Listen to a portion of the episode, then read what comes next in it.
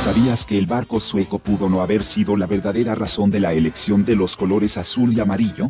¿O que un mural en el mismísimo Museo del Estadio Santiago Bernabéu del Real Madrid destaca específicamente la gesta Geneise en Japón en el 2000? ¿Tenías idea de que fue gracias a una genialidad del Toto Lorenzo que Boca obtuvo la Copa Intercontinental en Alemania en 1978?